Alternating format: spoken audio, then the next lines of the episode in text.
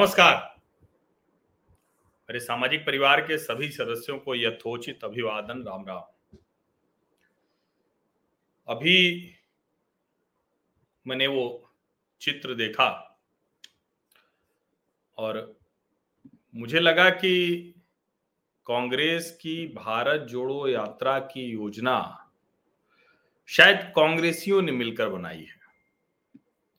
और विशेष करके जो कहा गया था कि राजस्थान में जो चिंतन मनन हुआ था उसमें ये निकल कर सामने आया है।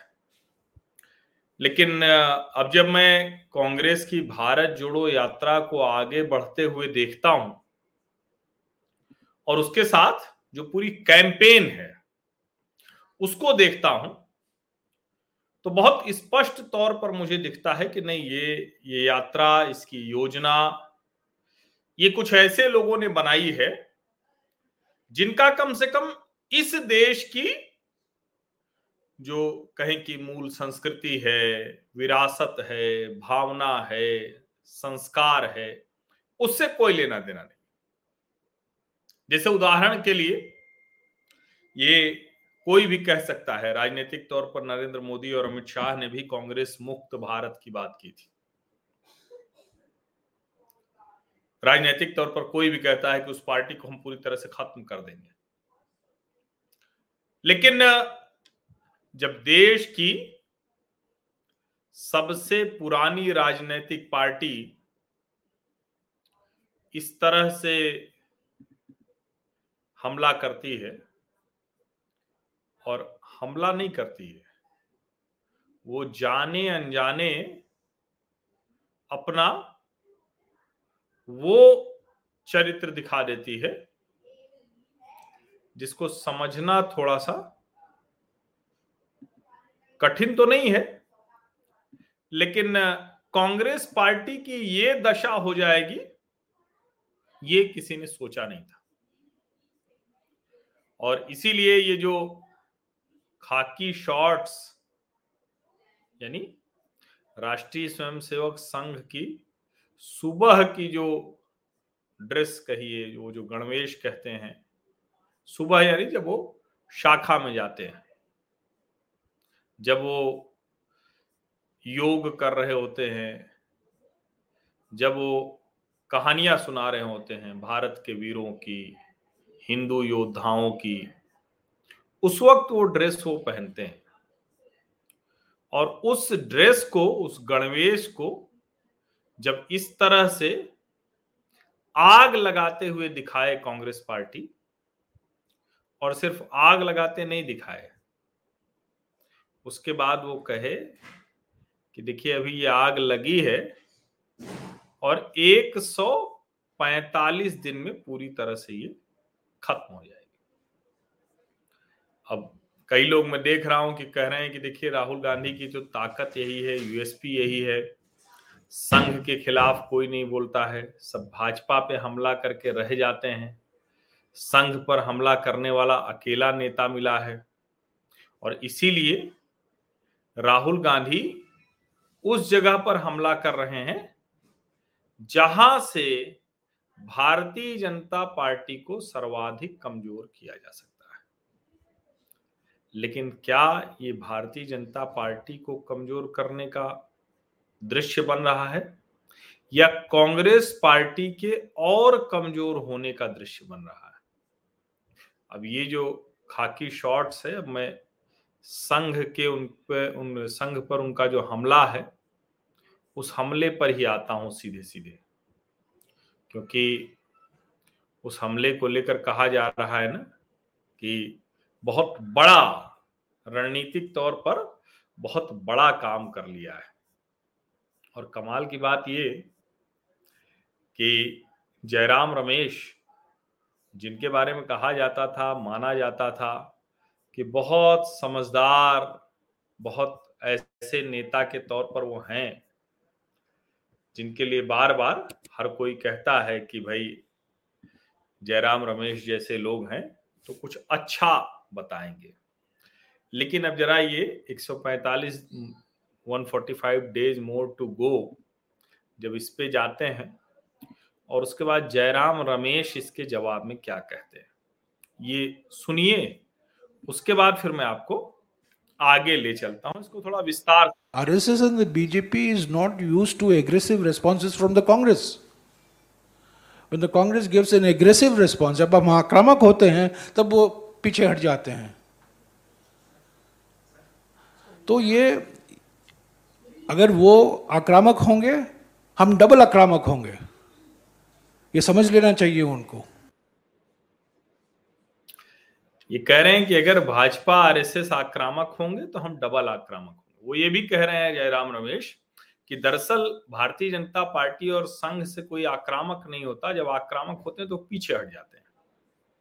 हालांकि ऐसा कोई वाकया ध्यान में आता नहीं है कि किसी के सामने संघ पीछे हट गया। और राष्ट्रीय स्वयंसेवक संघ पर कांग्रेस कितनी आक्रामक रही है इसका अनुमान लगाने के लिए सिर्फ इसी बात से समझा जा सकता है कि कांग्रेस पार्टी ने अलग अलग समय में सरकार में रहते हुए खूब क्या किया है, आक्रामकता दिखाई है संघ के ऊपर, संघ की शाखाओं पर प्रतिबंध लगा दिया और संघ की शाखा पर कोई कांग्रेस पार्टी ने ही प्रतिबंध नहीं लगाया है। ब्रिटिश पीरियड में भी एक बार प्रतिबंध लग चुका है संघ पर, स्वतंत्र भारत में भी 3 बार प्रतिबंध लग चुका है संघ पर। इसके बावजूद करीब 60 लाख स्वयंसेवक हैं देश में। जहां भी आप रहते होंगे हर दूसरे चौथे पार्क में, घर के सामने छोटी सी जगह पर आपको संघ के स्वयंसेवक सुबह सुबह शाखा लगाते दिख जाएंगे। आप शाखा में किसी जाइए, क्योंकि मैं तो कई बार गया हूं, तो शाखा में आप जाइए। बचपन में हम लोग जिस मोहल्ले में रहते थे अल्लाहपुर में, तो उसको संघ के लोग भारद्वाजपुरम कहते थे। तो पूरी कॉलोनी जो है वो संघ ही कही जाती थी, क्योंकि हर कोई शाखा में जाता था, बच्चे भी जाते थे।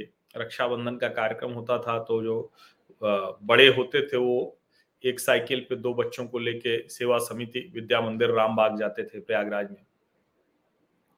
और उसमें क्या बात होती है, वो झांसी की रानी लक्ष्मीबाई की वीर गाथाएं सुनाते हैं, महाराणा प्रताप की वीर गाथाएं सुनाते हैं, जो इस देश के नायक हैं उनके बारे में बताते हैं, स्वतंत्रता संग्राम सेनानियों के बारे में बताते हैं, भारत माता का चित्र लगाते हैं, भगवा ध्वज फहराते हैं, प्रतिदिन भारत को कैसे एक विश्व विजेता की तरह बनाए, विश्व गुरु की तरह, इसकी चर्चा करते हैं।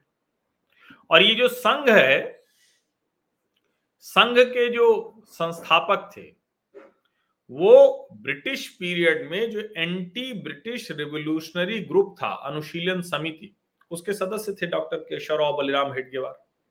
जंगल सत्याग्रह में वो रहे, वो जेल गए तो अपनी जगह उन्होंने दूसरे को सरसंघ चालक बना दिया, प्रमुख का जिम्मा दे दिया।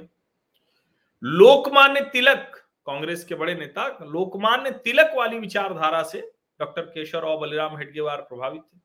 उनको लगता था कि ये जो कांग्रेस अब जिस तरफ जा रही है और गांधी जी की अगुवाई में जो उसमें मुस्लिम परस्त नीतियां हैं वो मुश्किल कर रही हैं। फिर उनको ये लगा कि देश स्वतंत्र हो भी जाएगा तो अच्छे नागरिक नहीं होंगे, अपने को पहचानने वाले नहीं होंगे, तो इसलिए हिंदुओं की एकता करनी चाहिए। वो काम उन्होंने किया। और आक्रामकता तो जयराम रमेश जी संघ पर जाने कितनी कांग्रेस दिखा चुकी है। आपातकाल हो तो प्रतिबंध, गांधी जी की हत्या हो तो प्रतिबंध, अंग्रेजों के समय में पहले प्रतिबंध लगी चुका था। उसके बावजूद चूंकि लोगों को लगता है कि कभी भी संघ आक्रामक होकर जवाब नहीं देता, संघ के ऊपर क्या क्या टिप्पणियां होती हैं, लेकिन संघ आक्रामक होकर जवाब नहीं देता। हाँ, हिंदू हित पर वो आक्रामक होता है, लेकिन उस आक्रामकता में भी, जैसे आज ही जो काशी के न्यायालय ने दिया है निर्णय, वो विश्व हिंदू परिषद के हैं, उससे जुड़े हुए लोग हैं, उन लोगों ने इसको आगे बढ़ाया है। अब उसी दौरान आपको याद होगा कि संघ प्रमुख डॉक्टर मोहन राव भागवत ने कह दिया था कि भाई हर जगह हम शिवलिंग खोजेंगे तो दिक्कत होगी, तो लोगों को लगा कि अरे ये तो हिंदू कैसे हिंदू हित की बात करेंगे। हिंदू हित की बात तो कर रहे हैं, लेकिन वो ये नहीं चाहते हैं कि विभाजन हो, भारत टूटे, कोई सांप्रदायिकता हो, सबको कह रहे हैं एक साथ। अब आप कह रहे हैं कि आप डबल आक्रामक होंगे। अब जैसे ही आपने कहा कि डबल आक्रामक होंगे, तो मुझे ध्यान में आया कि यात्रा कहां से शुरू हुई? कन्याकुमारी से। ये पहले तो राजीव गांधी जहां उनको मार दिया गया था, तो वहां श्री पेरुम्बदूर गए, उसके बाद फिर कन्याकुमारी से शुरू किया। अब कन्याकुमारी में जहां से शुरू किया, उसको समझने के लिए आप लोग भी उसको, जो विवेकानंद रॉक मेमोरियल है, उसके बारे में पढ़ लिख सकते हैं। लेकिन मुझे बड़ा अच्छा लेख मिल गया सुधींद्र कुलकर्णी का। सुधींद्र कुलकर्णी ये मूलतः विचार से कम्युनिस्ट रहे, लेकिन बाद में आडवाणी जी के ये निजी सहायक के तौर पर भी हुए। और एक तरह से कहें कि कहा जाता है कि इनकी ही सलाह आडवाणी जी पर भारी पड़ गई, और अब वो सुधींद्र कुलकर्णी ने इंडियन एक्सप्रेस में एक लेख लिखा है, वो लेख जरा देखिए। Rahul Gandhi Bharat Jodo Yatra is commendable but attacking the Sangh is fruitless. बाद में उस संघ को कह भी रहे हैं कि ऐसा है वैसा है, लेकिन बावजूद उसके वो ये कह रहे हैं कि भाई संघ के ऊपर हमला करना ठीक नहीं है। क्यों कह रहे हैं? उसमें बड़ी रोचक ये बातें हैं। ये रोचक बात जब आप देखेंगे ना, तब फिर वो समझ में आएगा कि वो ऐसा क्यों कह रहे हैं। ये देखिए, ये by an instructive coincidence Rahul Gandhi's audacious Bharat Jodo Yatra saw him visit the Vivekananda rock memorial in Kanyakumari at the start of his 5-month long mass contact walk to Kashmir covering 3,500 kilometre. अब देखिए, ये लिखते हुए वो कहते हैं कि we do not know whether his colleague briefed him about the history of this memorial, यानी जिस मेमोरियल पर वो गए हैं, विवेकानंद रॉक मेमोरियल पर, उनके मित्रों ने वो बताया या नहीं बताया। If they did, he would have realized why large numbers of Hindus admire the RSS for its patriotism and hence reject his party's relentless and outright condemnation of it as a fascist organization. He would have also come to know that on several occasions in the past, the Congress and RSS collaborated in the national interest. जरा देख लीजिए, जैसे आज काशी के जिला न्यायालय से जो फैसला आया है, तो विश्व हिंदू परिषद के जो पदाधिकारी हैं, उन लोगों की वजह से आया। समझ रहे हैं ना? ऐसे ही जहां से यात्रा शुरू की है, विवेकानंद रॉक मेमोरियल, स्वामी विवेकानंद के बारे में उन्होंने लिखा है कि भाई 1863 से 1902 तक रहे वो। उन्होंने 1857 की क्रांति जब विफल हो गई, तो उसके बाद उन्होंने बहुत कुछ किया देश की उस कहें कि चेतना को जगाने के लिए, भारत का जो स्व था उसको जगाने के लिए उन्होंने ये सब किया। Vivekananda visited Kanyakumari before his historic voyage to America to participate in the first world parliament of religions in Chicago in 1893 for 3 days and 3 nights from December 25 to 27, 1892. He meditated on the rock at the confluence of three seas and discovered the mission of his life to spread Hinduism's message of oneness of humanity and help remove the spiritual and material suffering of enslaved Indians. अब देखिए, ये जो था आवाज वो भारत जोड़ो उससे कर रहे हैं, लेकिन अब इसके आगे जान लीजिए कि ये विवेकानंद जो 3 दिन वहां थे, 25 से 27 दिसंबर 1892 वर्ल्ड पार्लियामेंट ऑफ रिलीजन में जाने के पहले, ये कौन है, किसने इसको बनाया? The magnificent memorial where Rahul prayed on September 7 was the brainchild of Eknath Ranade, a widely respected RSS Pracharak. To build it, he launched his own variant of Bharat Jodo campaign in 1963, Swamiji's birth centenary year, raising 1 rupee donations from nearly 1 crore common people all over India. He also mobilized the signature of 323 MPs, mostly Congress, to support his project. President V.V. Giri inaugurated it on September 2, 1970. Prime Minister Indira Gandhi not only donated rupees 15 lakh, but also visited the memorial, warmly received by none other than Ranade himself, veteran BJP leader Lal K. Advani, who worked closely with Ranade on this project as an RSS Swayamsevak, writes in his memoirs how this grand monument, a tribute to one of the greatest saints of modern India, came to be built is truly an inspiring saga. अब राहुल गांधी को समझाने वाले ये बताते कि जिस संघ की निक्कर में आप आग लगा देना चाहते हैं और जयराम रमेश जिसके लिए कह रहे हैं कि डबल आक्रामक हो जाएंगे, जहां आप स्वामी विवेकानंद जी की यात्रा जहां से आपने शुरू की है, वो एक आरएसएस के प्रचारक एकनाथ रानाडे ने उसे तैयार करवाया, और आज भी विवेकानंद रॉक मेमोरियल उस पूरे उस क्षेत्र का जो काम है वो संघ के लोग ही देखते हैं। विवेकानंद के हर तरह की चीजों को, उनके विचार को आगे बढ़ाने से लेकर उनकी उस भारत जोड़ो यात्रा के उस सब को वही आगे बढ़ा रहे होते हैं। अब मैंने और इससे आगे देखा, आज भूपेश बघेल मुख्यमंत्री छत्तीसगढ़ पूछ रहे हैं कि संघ किस सेक्ट को मानता है, संघ किसे मानता है, कहां से आता है, कैसे कौन सा हिंदुत्व है इसका। अब यही वो नहीं समझ रहे हैं कि संघ का जो हिंदुत्व है वो किसी सेक्ट का अगर होता एक तो अब तक खत्म हो गया होता, किसी एक सेक्ट का किसी एक उसका नहीं है वो, और उसके आगे जो है संघ जिस तरह से देखता है इसे, संघ साफ साफ कहता है कि हिंदू एकता के लिए, भारत माता के उत्थान के लिए, गौरव के लिए, प्रतिष्ठा के लिए कुछ भी करेगा। एक वरिष्ठ प्रचारक ने, संघ के बहुत वरिष्ठ प्रचारक हैं अभी मुझे स्वयंसेवक, अभी उन्होंने कुछ दिन पहले ही मुझको कहा, क्या कहा, उन्होंने कहा कि अगर राहुल गांधी भी राष्ट्रीय स्वयंसेवक संघ में आना चाहें और भारतीय जनता पार्टी में आकर काम करना चाहें और कहें कि भाई हम देश के लिए आगे बढ़ाने वाला काम करना चाहते हैं, हिंदू एकता के लिए, भारत की एकता के लिए काम करना चाहते हैं, तो उनको भी शामिल करा दें। इसी वजह से कई बार संघ की आलोचना भी होती है, भाजपा की भी आलोचना होती है।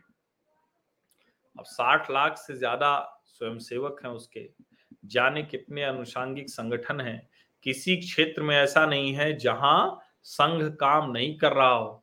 और संघ से पूछिए तो संघ के जो शीर्ष अधिकारी हैं, वरिष्ठ नेता हैं, वो कहते हैं कि संघ कुछ नहीं करता, स्वयंसेवक कुछ भी नहीं छोड़ता। और इसीलिए संघ की निक्कर में आग लगाते राहुल गांधी की ये जो भारत जोड़ो यात्रा है, ये अद्भुत परिणाम देने वाली है। आग कहां लगेगी इसका अनुमान लगाइए। और कमाल देखिए कि कांग्रेस पार्टी जिस वामपंथी सोच से इस तरह के पोस्टर लेकर आगे आ रही, ये अब सब जानते हैं कि राहुल और प्रियंका के जो एडवाइजर्स हैं वो सब के सब कम्युनिस्ट हैं, कम्युनिस्ट स्टूडेंट लीडर रहे, वो सब के सब हैं। और ये जो कम्युनिस्ट स्टूडेंट लीडर हैं, ये जो जयराम रमेश जिस आक्रामकता की बात कर रहे हैं, उससे जाने कितना गुना आक्रामकता, दिन रात संघ को फांसीवादी, दिन रात हिटलर नाजी, दिन रात जाने क्या क्या कहते हुए, मोदी को गाली, योगी को गाली, संघ को गाली, अमित शाह को गाली, और उसके पहले वो अटल जी, अडवाणी जी, जोशी जी, सबको वो ये सब कहते रहे। इसलिए ये जो जयराम रमेश कह रहे हैं कि अगर वो आक्रामक होंगे तो हम डबल आक्रामक होंगे, उनको शायद अनुमान ही नहीं है। और संघ तो कभी आक्रामकता का जवाब उस तरह से देता ही नहीं है, क्योंकि संघ को पता है कि उसका काम इस तरह की आक्रामकता से तो होना नहीं। हाँ, राम मंदिर था तो आक्रामक थे, लेकिन उसमें भी उन्होंने रास्ता वही चुना, और आज भी देखिए रास्ता वही चुन रहे हैं। इसीलिए राहुल गांधी को कोई तो एकनाथ रानाडे के बारे में बता दे, राहुल गांधी को कोई तो विवेकानंद जी के बारे में बता दे, और ये भी बता दे कि उनके आदर्शों पर संघ कैसे आगे बढ़ रहा है। राहुल गांधी को कोई ये भी बता दे कि भारत जोड़ो यात्रा, इसका जो रोज व्यवहार में पालन वो संघ के स्वयंसेवक करते रहते हैं। सोचिए जरा।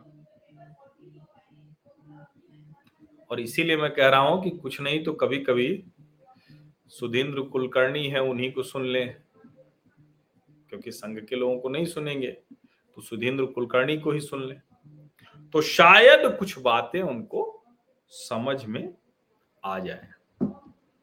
और फिलहाल ये जो 145 दिन में कह रहे हैं कि संघ के निक्कर में आग लगा देंगे, संघ खत्म हो जाए, वो कह रहे हैं कि हम तो पुतला फूंक रहे थे, लेकिन शायद वो गलती बड़ी कर बैठे।